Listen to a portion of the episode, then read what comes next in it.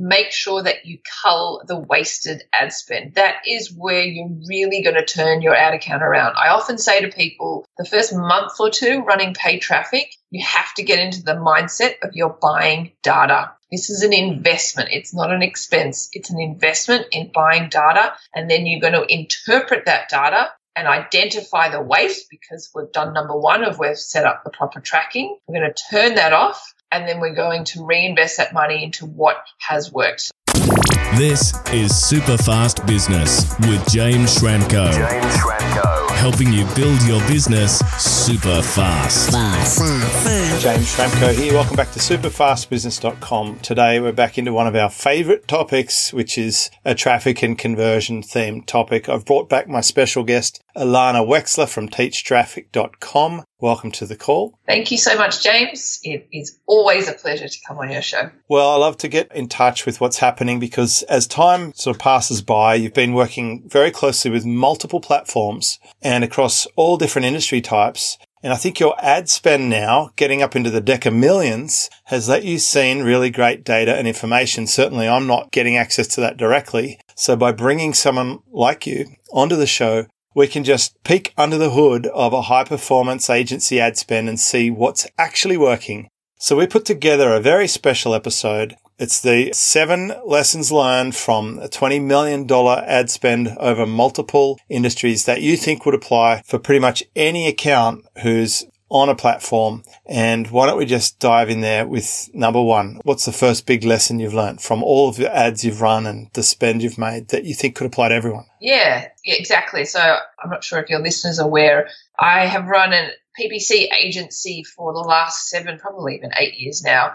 And so there are lessons learned along the way. So uh, that's what obviously we're going to cover in this episode. So the first thing that really regardless of what industry you operate in, whether you're e-commerce or a service business or an information product business, the first thing that you need to do is you need to have the proper tracking set up. And I know this is a sticking point for so many people, and many, many people struggle with setting up the right traffic, or they struggle to think about what kind of tracking do they need to set up. So you have to think about I say what's called your macro conversions, like what are your big picture events that you're wanting to measure. But for, for e-commerce, it would be a sale. For lead generation, it would be someone contacting you, as well as what's called your micro conversions. What are the steps before that are leading up to your macro conversion? So you need this proper tracking in place in order to then, you know, once you've spent X amount of dollars, determine whether your ads have been successful or not. I audit ad accounts all the time inside Teach Traffic for members. And I can't tell you how many people, when they come in, they haven't set up any kind of tracking. And it's like, well, we can't optimize this if we don't know what's worked and what hasn't worked. So there's a reason lesson number one, because without the proper tracking, you're really flying blind. A bit like driving a car with no fuel gauge. Yeah. Like you just have no idea if you're about to run out or you've got a whole tank left. Like it's a lot of stress and drama. It must be an enormous amount of wastage when you're trying to run ads without the proper tracking. Well, that's right. And I, I, think that's why advertising online has been so popular and it's grown so much is because you've got the transparency to see what has worked and equally important, what hasn't worked. So you can stop wasting money on what hasn't worked and pour that money into what is working. And so it's a reallocation of funds in the right possible way. But without that information, it's literally impossible to optimize your ad account. And so one of the most common things that people have said to me over the years when they've come to me either at Teach Traffic or in my agency is like, I've spent all these money on ads and I've got no idea if it works. So online advertising solved that exact problem.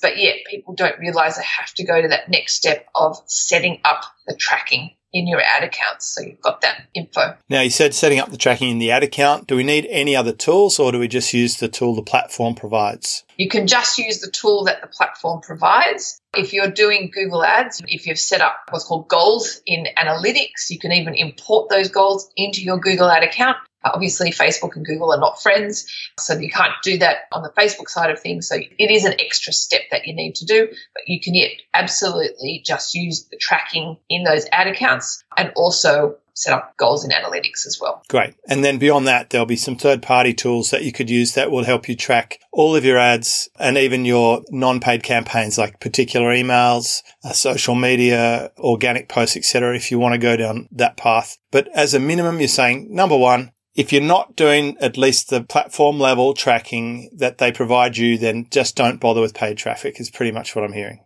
I would say so, yeah, because yeah. then you just don't know if it's working or not, and you're just going to waste all this money, which is been really sad. So they should stop blaming the Facebook ad rep that they were using or the agency who didn't get them a result. If they were never tracking, then it's fundamentally that's like the first line of responsibility. Absolutely, hundred percent. Okay, great. What about number two? Big lesson number two. Big lesson number two is starting out is to focus on intent. I mean, you know, intent online is so powerful and it's often the best starting point because I'm of the belief, and I'm not sure if I think many people would agree with me that um, if you can't convert people who have exhibited intent online, then there's a problem with perhaps your website converting people, etc. So, for example, what I mean by intent is, you know, Google shopping ads or Google search ads. Someone's literally gone to Google and typed in your exact product or service that you sell. You're sliding your business card under the nose of someone at literally the instant that they have searched for it. At the very least, you want to make other sales or leads from that type of traffic. Now, you might find that you know search traffic might be too not cost effective enough and it's unprofitable, but it's the perfect starting point to test if your website is doing its job of converting people into leads or customers. Right. So if you've actually set up your goals and you run traffic, you can just determine if people will actually buy, even if you're not being able to break even. You've tested the commercial intent. I love this one so much. I mean, a huge part of what I do is focus on intent. And it's how I started my online business was going after people who had a problem that I knew how to solve with the software I was recommending as an affiliate. And I only built a list of buyers. I didn't even have an opt in for freebies on my site for the first few years. I only built a list of buyers who had validated their purchase. They'd just purchased something for $200 and I got to collect their name by giving them their bonus for buying through my link. And that original list of buyers gave me all the rest. So can you give me an example of not intent? What's the opposite of an intent campaign that you might have seen people try and run? A Facebook ad campaign, right? For a product that people don't know exists and they're just trying to force their way in front of them to say, Hey, have you considered this? This is my awesome product. And I'm not saying not to do that. And sometimes you have to do that when there is no intent for your type of product or service, but something where, you know, people don't go to Facebook to buy brake pads or what, I, I don't know. Injury lawyer. Injury lawyer, exactly you know, they've gone to Facebook to participate in some groups and chat to their friends and sort of for some light entertainment. That's not to say that doesn't work for some types of businesses, but if you have the possibility of participating in intent type traffic, in my experience, it's the perfect starting point, as I said, to test if you can actually convert these people into customers. So, particularly for e commerce, where Google shopping ads are fantastic, uh, search ads, or you know if you've got a service type business like a dentist or a chiropractor you know someone's gone to google and typed in you know dentist bondi near me or whatever you know dentist near me and you're in that suburb. So those are very very high intent based queries and are a really good starting point so if you're doing interruption marketing, you're trying to, you know, capture attention where they don't really know about your product, you're trying to spend money to educate them, then that's going to be probably a slower way to figure out if you've got buyers or not. Where do you sit with things like a shopping cart abandonment campaign on Facebook? Is that an intent campaign? That is an intent campaign. Yes. Yeah. Yeah. Just wanted to clarify that. Okay. That makes a lot of sense to me. Focus on people who intend to buy. exactly. And I think, you know, Amazon advertising platform is another great example of a very intent. Yes. People go to Amazon to buy things. So if you sell a product on Amazon, it makes sense to have Amazon PPC campaigns going on. Anyway. I agree with that. It's one of the few ongoing campaigns that I've been enjoying for a while now. It's like, it just makes sense. Amazon is somewhere you go to buy things. Exactly. So lesson number three. Lesson number three is probably something which has really become more and more apparent in the last, you know, 12 to 18 months, which is to really lean into these algorithms or these pixels that are on these ad platforms. So if we take the Google ad platform firstly, an example of their algorithm is their automated bidding, which has really, really improved over, as I said, the last 12 to 18 months. So what I mean specifically is typically uh, on the Google side of things, it was you pay for a click. And so it was an auction where people would set their maximum amount that they're willing to spend per click but they've really developed their what's called automated bidding, which you are handing over the bidding reins to Google. So when you start getting conversion data going through your account, going back to number one of setting up the right tracking, when you've set up those conversions, Google knows what you want. When you have more than 30 conversions in a 30 day period, you can say to Google, Hey, Google, all right, you go ahead and you automate the bidding for me. You decide what you're going to pay for a click based on different people and all, all the signals that you're getting in your algorithm. And it actually works very, very well. So there's a number of different automated bidding strategies you can do. One that I probably like the most is target CPA bidding, where you say to Google, here's my ideal cost per lead. Go away and find people at that level. And if it has enough conversion data going through its system, it is pretty good at getting there. So that's on the Google side of things. That's what I mean by leaning into the pixels. And on the Facebook side of things, that is obviously lookalike audiences are very, very good, as well as what's called CBO or campaign budget optimization, where you're kind of similar to the automated bidding. You're saying to Facebook, here's the budget that I want to spend. You spread it out amongst all the ad sets and you decide which ad set deserves more budget than another one based on performance. Great. Yeah. Uh, we're seeing um, them using AI in this back end now, you think? Absolutely. And this is exactly where it's going. On the Google side of things, the AI is in audience building as well as Facebook as well. So really this is where it's heading, which is why it's so important to lean into these pixels and almost you've got to get enough data going through it for them to learn who you want and then actually your performance actually just gets better and better. So it's the ad accounts that don't spend a lot of money that actually can't use these automated bidding strategies that kind of struggle the most actually. It's quite interesting. Right. So they call that seasoning the pixel. Exactly. And once you train the pixel up and it knows what to do, it can be powerful. And then, of course, as a business owner, you can work on increasing your product profitability so you can afford to pay more for your leads and you can then go back into that sort of auction war and you can have a stronger pixel working for you that can spend more than someone else's pixel out there. That's right. Yeah. And, you know, on the Facebook side of things, like once Facebook gets enough data going through the ad account, what you'll find is actually the targeting side of things is actually quite secondary. You're dealing with large audiences, often just a lookalike audience. And then you just focus on the creative side of things and then it just completely takes off. One thing I do want to mention on this, I see many people do is let's say they've got two different types of businesses that are completely unrelated to each other. They will try and run the ad account of both businesses through that one ad account. So you don't want to do this. For separate businesses with separate customer avatar and separate products, they must be separate ad accounts because it's going to confuse the pixels sounds a lot like SEO as well, like, you know, like themed silos and, you know, taking advantage of segmentation and relevance. Now, when you said lookalike audience, that's an audience made up of who the platform thinks looks very similar to your actual customer, but is not currently a customer, right? Exactly. So you're essentially giving Facebook an audience, a group of people. So say you create an audience of all your website visitors in the last 180 days, which is the maximum allowable retargeting audience size. You can say, hey, Facebook, I want you to take this list of people of everyone who's come to my site in the last 180 days and all the behaviors of these people and the attributes that they have. Create an audience of people that exhibit similar characteristics but are not these people. So you can do that for your website traffic. You can upload your database to create a lookalike audience of your database.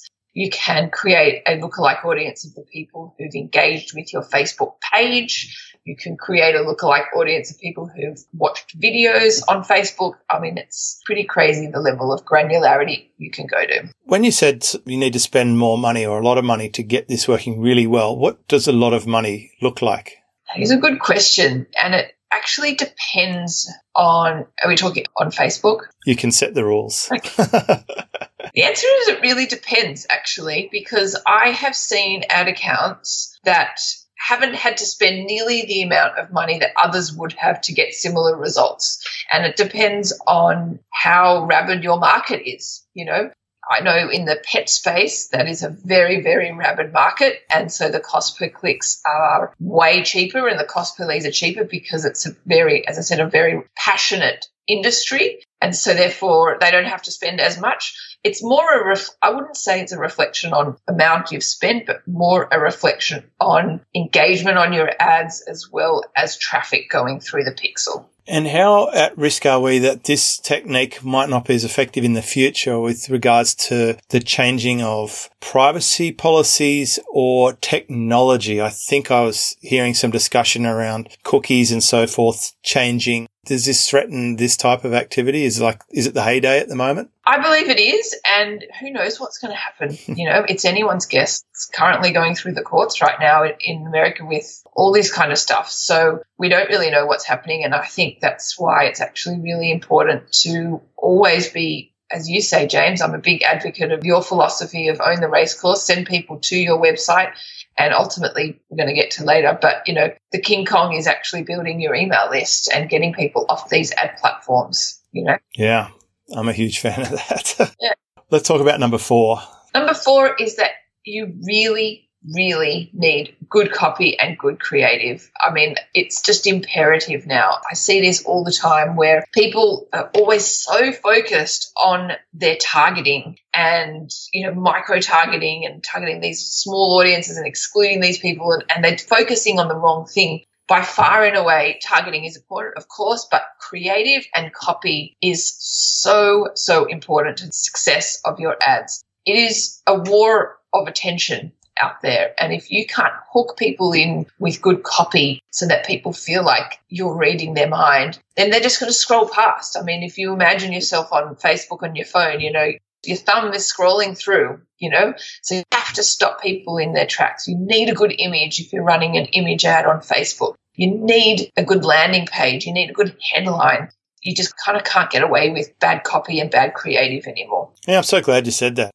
I see this a lot as a coach. I'm sure as a Facebook agency or a pay per click agency, I should say, because you work on multiple platforms, you would get a lot of people bringing to you rubbish offer or crappy copy and they want you to be a miracle worker. Yeah. I see this as a coach. People come to me, their thing's not selling and they want me to help them fix it. I mean, they should be investing in copy first because without that offer that converts, there's no money in the business to do anything else. And I've invested in good copy for my website, for my emails, and I either get involved myself. I'm actually in the trenches with my team lately, just tuning up even our blog posts and our little social media snippets have to be a level above where they were a year ago because I think there is inflation. I've got a, a partner member, Kevin Rogers has copychief.com. That's a place people can go if they really want to learn copy properly and brush up on it. There's plenty of really experienced people in there who help out with campaigns one of my other partners has given away a copy course for free to help people tune their sales page. Because again, we've seen people focusing on their technical bits, like spending a lot of time making their product or uploading their modules or whatever, or then worrying about the tech. But at the end of the day, the bridge between getting someone from that platform to the shopping cart to buy is the copy. That offers up at 10xpro.io forward slash sale copy. But anyway, Copy is absolutely critical. I think it's probably the number one skill that you need to have. I mean, for me, luckily, sales was a skill I brought to the online game, but copy is just salesmanship in print, according to some resources. And you either have to learn it or hire someone who's really good at it. And there's plenty of people around you can hire. Yeah. I'm surrounded by them in my own community. In fact, in Superfast Business, I think there's a bunch of people who specialize in just sales pages, email copy, ad copy is an important one. And you said the creative as well. You got to have the good pictures and it all has to marry up, doesn't it? From the ad through to the page, through to even the checkout to the post sale purchase to avoid refunds, the emails that glue it all together. If you happen to run a membership, you need to be in constant contact with your audience to retain that sale, which increases your lifetime customer value which means you can go and tell your pixel to pay more for each ads. like it's all built around great copy And I know you've seen a big lift when you upgraded teachtraffic.com website with better design and better copy. It helped you translate what you're actually doing for your customers. I mean, I knew you had an amazing product. Your customers rave about it and you helped me with my own campaigns.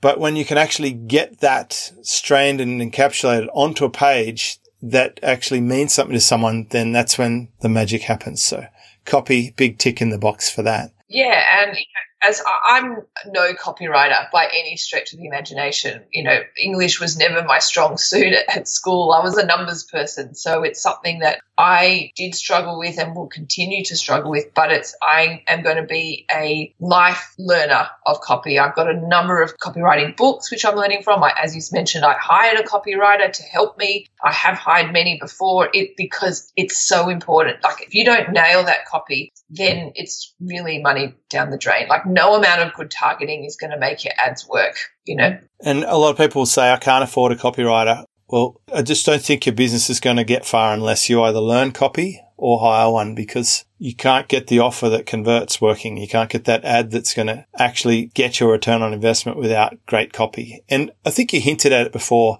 It's really important to have the right people you're actually selling to as well. It's like even a medium copy offer to the right audience will usually do better than an amazing copy offer to the completely wrong audience. So you still have to have the right audience. You have to have the right segmentation and what you're offering has to be really relevant for your audience. It's then it's the copy is just how you convey that. It's just kind of like, as we talked about in my Rob Handley series, it's the market, it's the offer, and then it's the copy. And they all have to line up for you to get the results. So let's talk about number five. Number five is to make sure that you cull the wasted ad spend. That is where you're really going to turn your ad account around. I often say to people the first month or two running paid traffic, you have to get into the mindset of you're buying data. This is an investment. It's not an expense. It's an investment in buying data. And then you're going to interpret that data and identify the waste because we've done number one of we've set up the proper tracking. We're going to turn that off and then we're going to reinvest that money into what has worked. So on the Google side of things, what I mean by culling waste is if you're running search ads or shopping ads, adding negative keywords to prevent your ads from showing for things that you don't want. If you're running a retargeting campaign or display campaign or even a YouTube campaign, excluding certain placements that are consuming too much budget, that aren't converting, uh, no mobile apps, uh, there's millions of them, etc and on the Facebook side of things, identifying creative, which are not converting as well, as well as audiences. So it's a process, as I said, of culling the waste and reinvesting that money that you would have continued to spend on waste into what is working. And this is, as I said, where you're going to turn your ad account around. I love this so much. This is the 80 20. Yeah. You start with the whole lot and then you work out where the real performers are and get rid of the rest. So it's an 80 20 philosophy I remember when I was originally studying from one of the guys who was big back in the day, it was Perry Marshall, and he taught this strategy of peel and stick. Yep. And you would peel out your best campaigns and stick them up as new ones, which effectively dumping the ones that didn't work. Now, he's a fan of 80 20 as well. I think you've really stepped in and just gone, you know, you've become the current expert on this. You really know your stuff when it's talking about multiple platforms in particular that's where I think you've transcended the rest of the pack. And the same philosophy applies. I mean, you've actually been helping with my Amazon ads lately. And I don't know if you've publicly announced that, but I think you're going into that market as well. Cause what have you got? Google ads and that will include search and GDN, right? And then you've got Facebook, YouTube, and now I think Amazon coming in, you're the one place to go to, to, to pull this whole puzzle, make sense of it. And the principles apply. Like even when you took on my Amazon account, you would have seen I'd started negative placements. I was exporting spreadsheets, seeing which phrases mean, you know, have absolutely nothing to do with the book that I'm selling. And then we exclude the engine from bidding on them because it's just wasted money. So if you had never done this, if you don't currently have a negative keyword list in your campaign and you just did that, then you'll probably significantly reduce your ad spend and still make exactly the same number of actual sales. Is that right? That's exactly right. Yep. So same number of sales, just less spend. But really, the end goal is that's part one. But part two is hopefully more spend and more sales because we're focusing on what is working. But you know, as you said, yeah, you touched on Amazon, and I am definitely starting to spend a lot more time on there and incorporate that into my whole paid traffic puzzle concept because it makes sense to take what keywords are working on Amazon PPC and apply them on Google because it's the same customer, it's the same type of search activity that people are doing just on different platforms and incorporating that. And for me, it was like, well, if I've got a book and people go to Amazon to buy books, that has to be just such a straightforward, obvious place for me to boost the book sales where I'm right in front of a commercial buyer.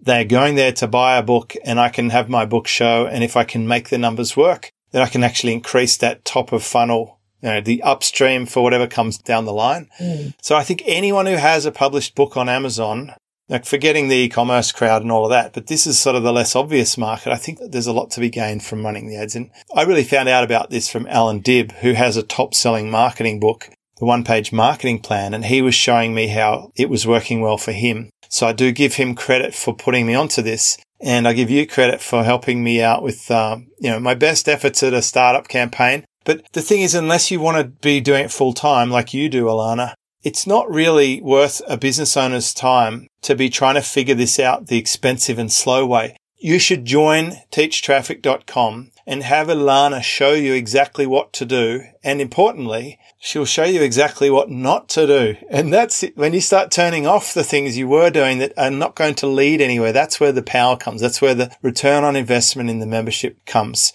Now, leaning towards your real strength, I, see as your real strength, Ilana. Let's talk about number six. Number six is making the channels work together. So I, as you alluded to, James, I am a big, big fan of using the platforms together at, at the very, very least from a retargeting point of view. Someone comes to your website, maybe from a Facebook ad or a YouTube ad, it makes sense to continue the conversation across multiple platforms because they didn't buy your product or become a lead or buy your book straight off the back. It doesn't mean that they're not interested. It just might mean that life kind of got in the way a little bit.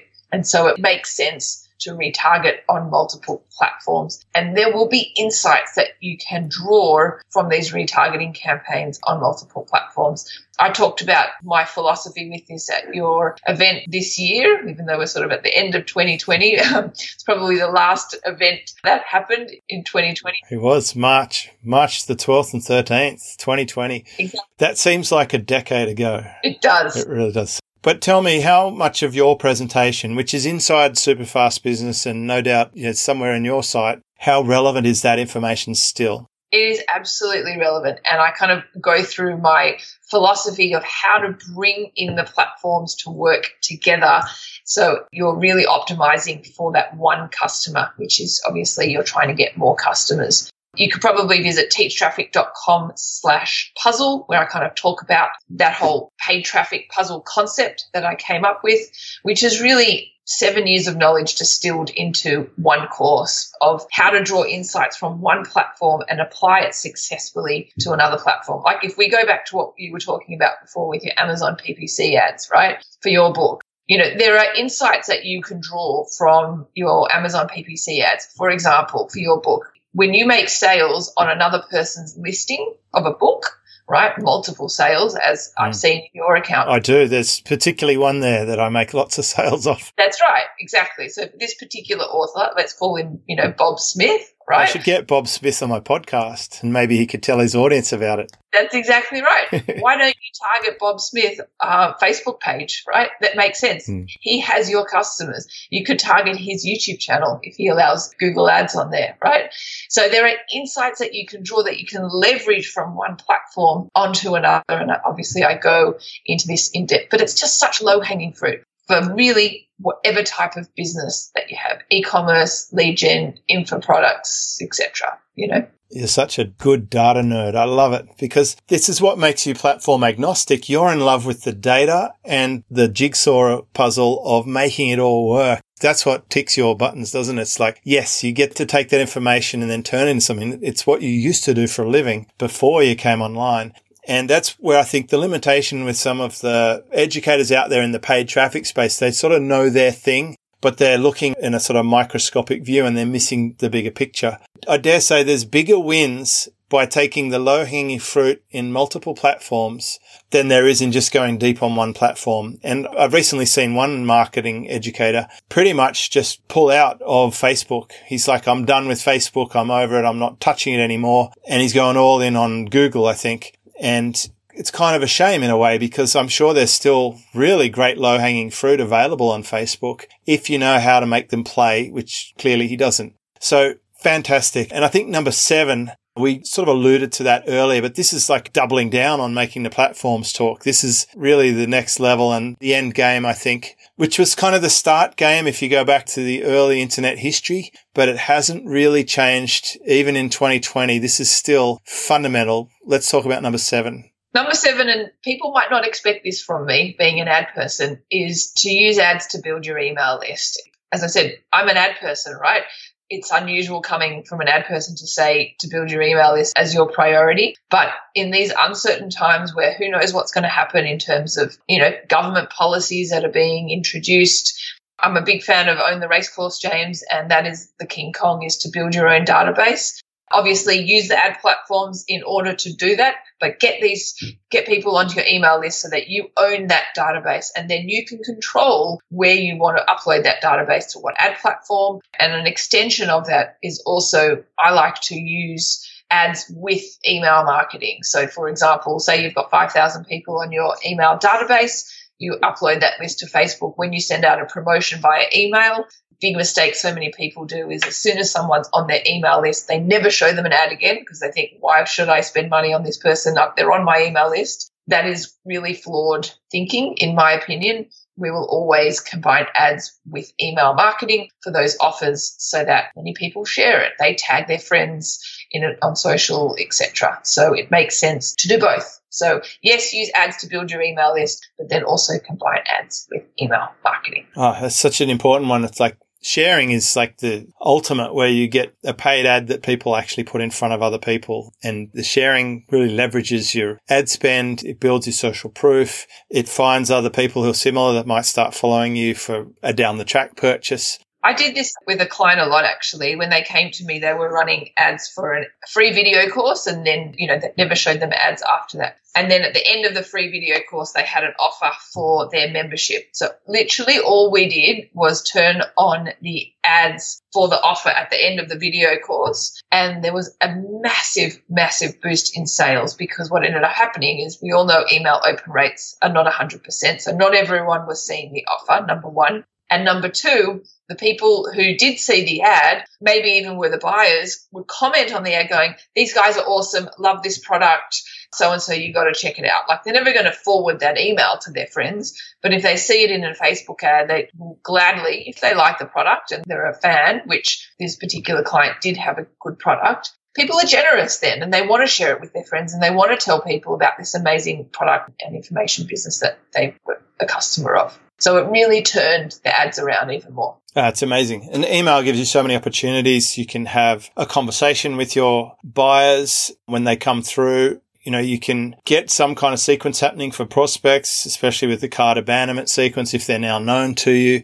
It is the ultimate sort of conversion in my own ecosystem. We do a lot of conversion via email because we're bringing people in from various places and even current customers it's so important to continue that email connection. But like you said, you've got options to put powerful campaigns to your email list by uploading that email list and telling the platform to just run ads to those people. It's going to cost you very little and you get a maximum result. I think the best campaign I saw for that was my local surf shop when they were shutting down and we exported his email list out of his system. I think he was using MailChimp and I loaded that up and we ran ads just in the geographic area and uh, we sold these t-shirts for $40 each and he made more money that weekend off a tiny tiny little ad spend you know, he was absolutely shocked it's so precise and so good. Email is a great delivery system if someone wants to be on your list and building your email list up with some paid traffic is a great idea. So Ilana, let's do a little quick recap. Seven lessons learned from running a $20 million ad spend in multiple industries. You want to be tracking your data. That's number one. You want to deal with intent campaigns or people who are trying to buy things So meeting them right there at that purchasing point. Number two. Number three is you want to use your pixels and take advantage of all the AI and the built-in platform tools that do your bidding for you. And you want to train them well and you want to increase your ad spend as it gets better and better.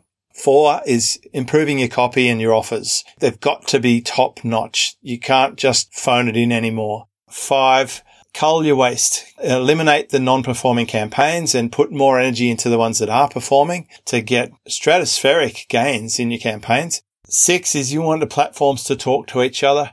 Ilana's giving away her puzzle presentation at teachtraffic.com forward slash puzzle and you'll be able to get it there. I, strongly urge you to do that if you haven't seen this presentation. It makes sense of what normally doesn't make sense. It's how to have that interplay between the different platforms. You can easily just plug that in. And if you're already advertising on one or two of the platforms, you'll probably find a couple of links that you've missed that could just turn it up. And number seven is get your emails, collect your emails. So boost your whole campaigns with emails drive people into opt-ins, get them to your own website, that of course really plays into helping the platforms talk to each other because you're getting that remarketing visit. You are building more exposure for your brand. And then of course, uploading that email list lets you get a lot of social proof on your campaigns and it helps you time your offer via email and on the platform. So your customer can't escape all that good stuff that you're trying to help them with to improve themselves. Did I get it, Ilana? You got it. You nailed it. All right. Well, as always, thank you for coming and sharing you know, I'm grateful that you're in our world. You're generous to our super fast business members. You're generous to my own campaigns. And I love to have you come and talk about this stuff. I wish you the most success with teachtraffic.com. It's great what you're doing out there. It is truly a unique platform that you've got because you're so experienced with the data you're not the biggest name or the hypest marketer, but you're probably the most knowledgeable and you certainly run the campaigns to get enough validation to know that what you're doing is working. If you want Ilana to have a look at your own campaigns, head over to teachtraffic.com or reach out to her, contact her, let her know you heard this podcast and ask her if she's the right person to help you with whatever you've got going on. And uh, until next time, Ilana, thank you so much. Thank you so much, James. It's a pleasure as always. We'll put the entire transcription up available at episode 795 at superfastbusiness.com. If you enjoyed this show, please share it with someone who needs to learn about traffic. If you haven't done so already, it'd be great if you leave a little review somewhere on the podcasting platform of your choice. Until uh, next episode discover how to build your business super fast. Check out superfastbusiness.com.